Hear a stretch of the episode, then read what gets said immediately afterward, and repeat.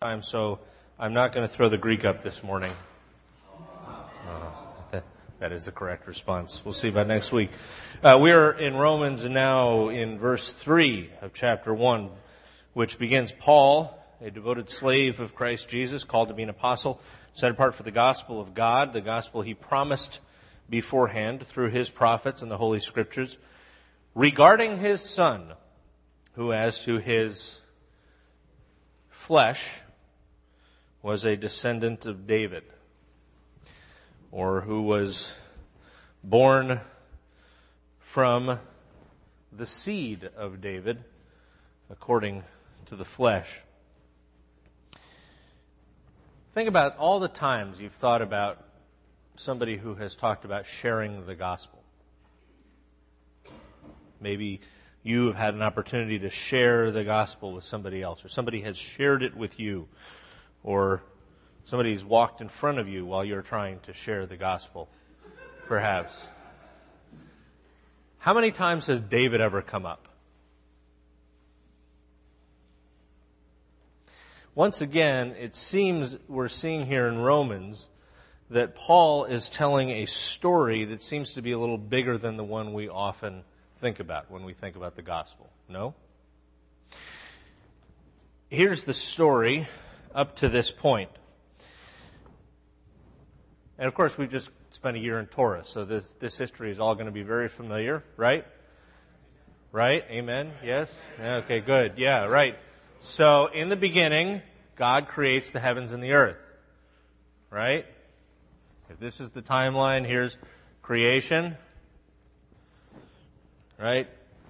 Adam and Eve created to be co regents with God, to exercise dominion, stewardship over creation, and then what do they do? They blow it. So, creation, we have fall. Not now when the snow falls, but the fall of humankind, the introduction of sin into the cosmos. And then we have God's people, at that point only two of them, evicted from the garden that God had placed for them, placed them in. Right? We had the whole thing with the flood, we have giants, and then what do we get? One very, very special man. Not yet. Abraham. Abraham, and this now we're looking at, uh, this is sort of prehistory. Abraham is probably somewhere around 1800 BC, or BCE if you want to be polite about it. Abraham chosen to be the one through whom God would bless all of humanity, right? Rather impressive commission. God says to Abraham, I will make your name great, and all the nations of the earth will be blessed through you. Right? So we have Abraham, then we have Isaac, then we have Jacob, then we have uh, the captivity in Egypt, and then somewhere around 1400s, maybe the 1200s. We don't know. Not important, really, unless your academic career depends on writing papers about that. So you've had the captivity in Egypt here, and then you have the Exodus. God's people rescued out of slavery. They're in, in the uh, desert. They get, they're given Torah so that they can enter into the land right? And then you get the period of the conquest. Or, as often happens, the failure to conquer, right? This is the period of the judges. Anybody remember the really cool word that, uh, that uh, describes the theopolitical structure of the time of the judges? No. This is the Amphictyony. Remember, remember that? Yeah, sure. The Amphictyony. We, it, this is back when we were in the theater. All right, so the Amphictyony. And then we have the development of, sometime around a thousand or so, we get the monarchy. First we get Saul, and then we get David, right? Okay. Uh, so we have the monarchy, we have Saul, we have David, we have David's son Solomon, and then we have what? Civil war. right? Basically, tax revolt leads to a division of the two kingdoms. And then, uh, so you have the northern kingdom, which is uh, Samaria, and is, is, usually referred to there in the history in the prophets as Israel, and the southern kingdom, which is referred to as Judah, right? Around 722,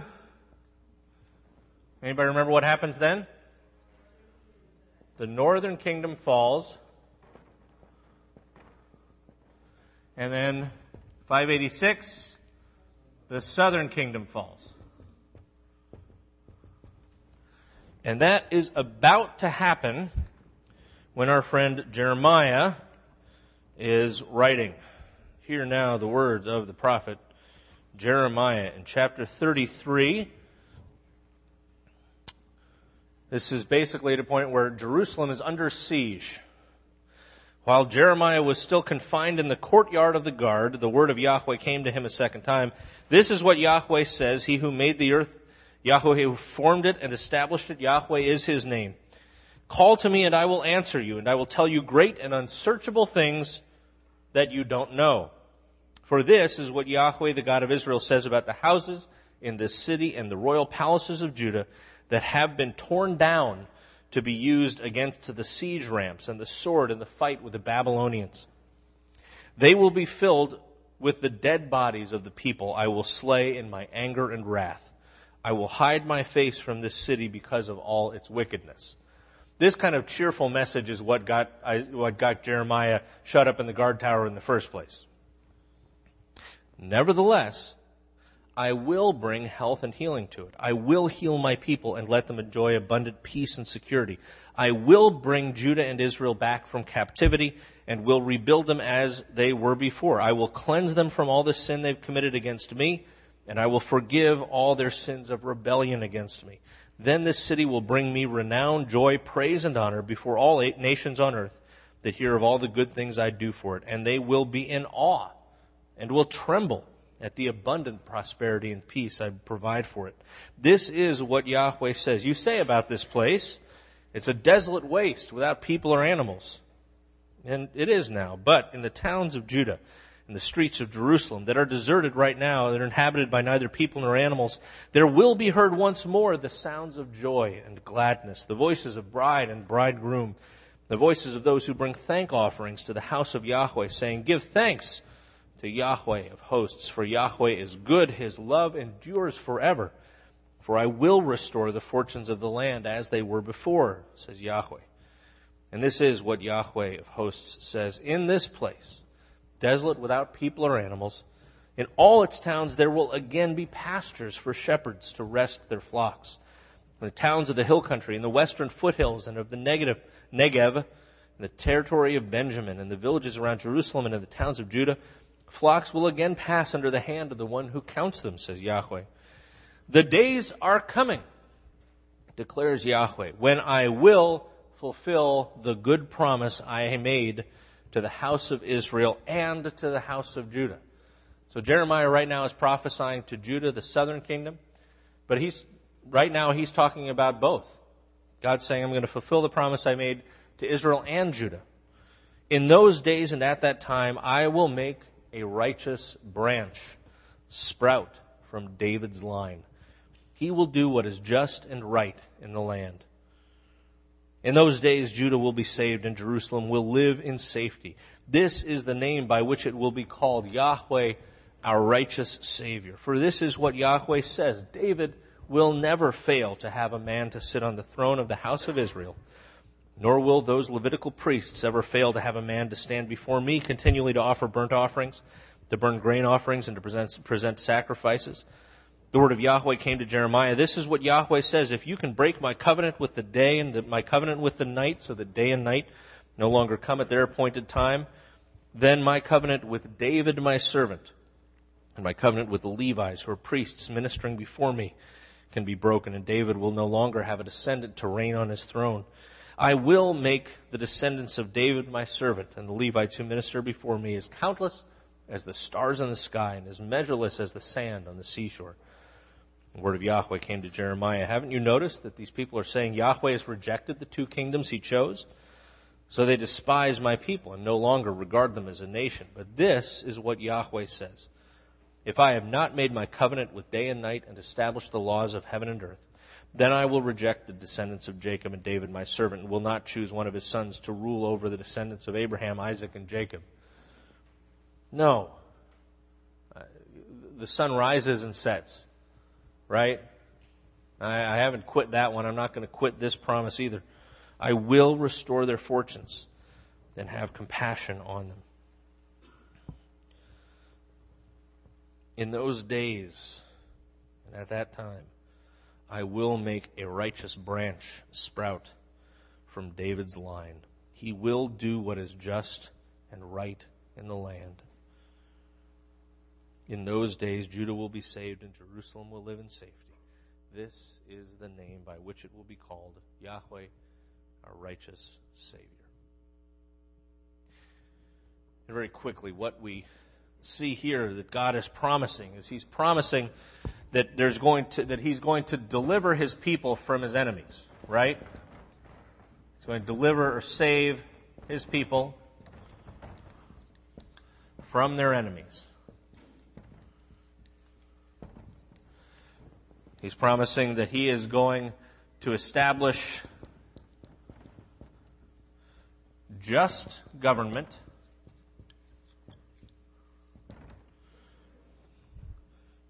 David's line. And he's promising that he will establish a glorious king that will draw the nations.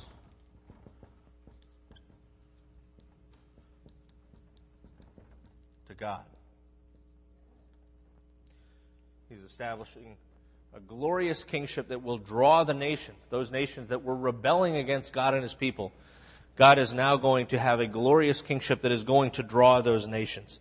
And uh, very, very quickly, I want us to just look at a couple of places elsewhere in the prophets where we see this going on. In Isaiah 9, 1 through 7. Remember, what did Paul say? Which he promised beforehand through his prophets and the Holy Scriptures? Paul went off after basically after he became a follower of Jesus. He basically he went off in the desert for about ten years and hung around reading his uh, reading his scrolls. So this is the sort of thing that Paul is coming up with based on his study, what the Spirit is showing him about what he has been promising ahead of time in the prophets. So in uh, Isaiah chapter nine. Nevertheless, there will be no more gloom for those who are in distress. Actually, sounds pretty cool, doesn't it? Nevertheless, there will be no more gloom for those who are in distress. Guy can spit. In the past, he humbled the land of Zebulun and the land of Naphtali, but in the future, he will honor Galilee of the Gentiles by the way of the sea beyond the Jordan. The people walking in darkness have seen a great light. On those living in the land of deep darkness, a light has dawned.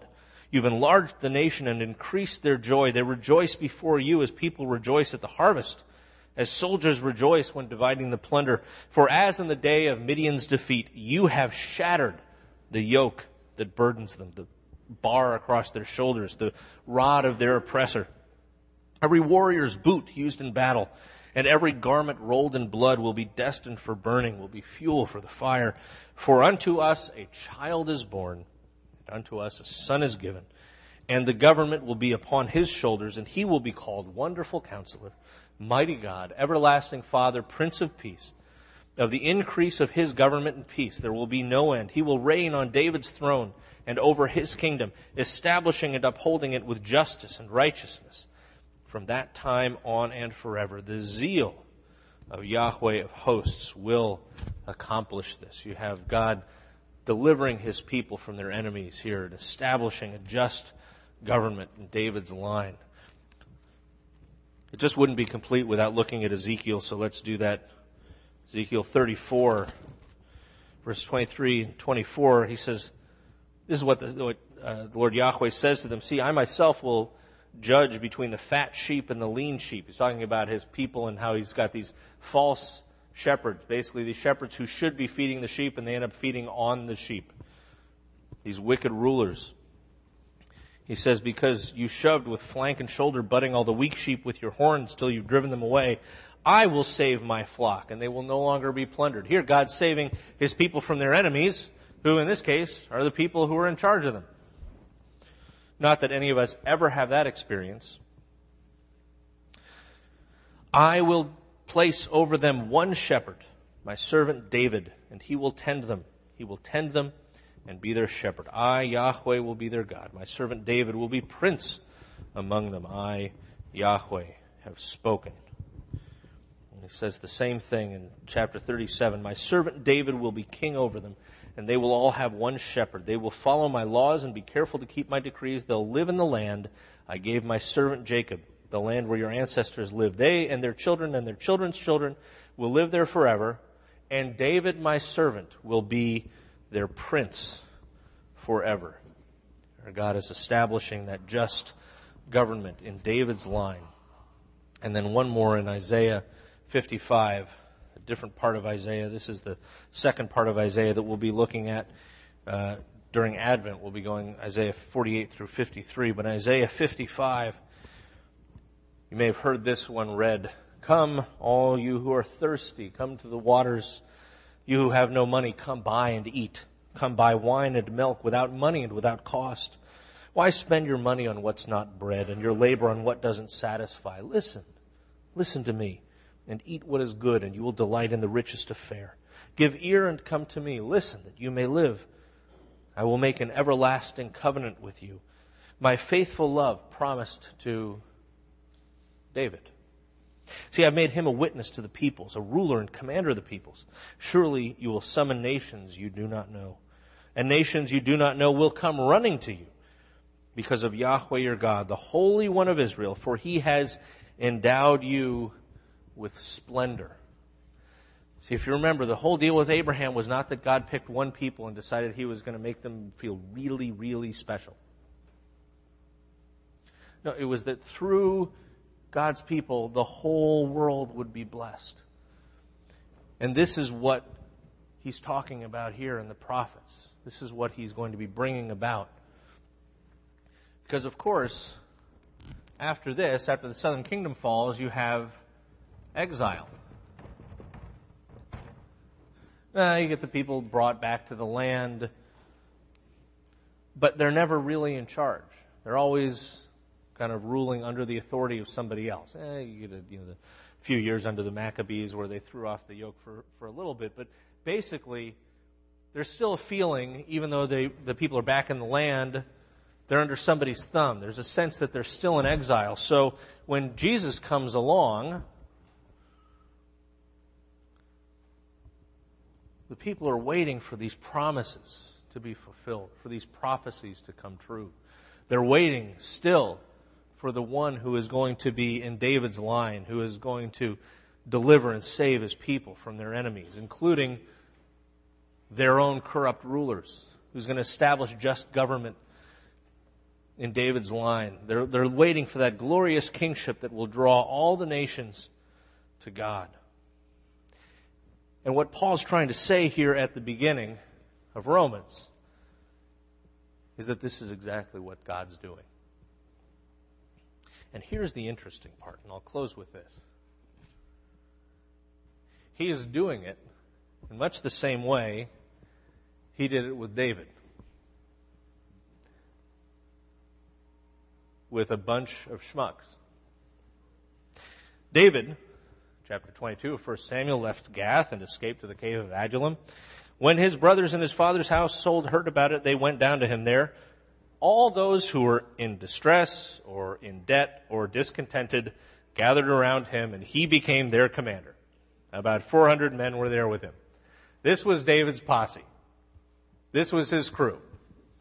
All the people who were in debt, all the people who were dis- just disenchanted. He had all the grumpy people, all the grumblers.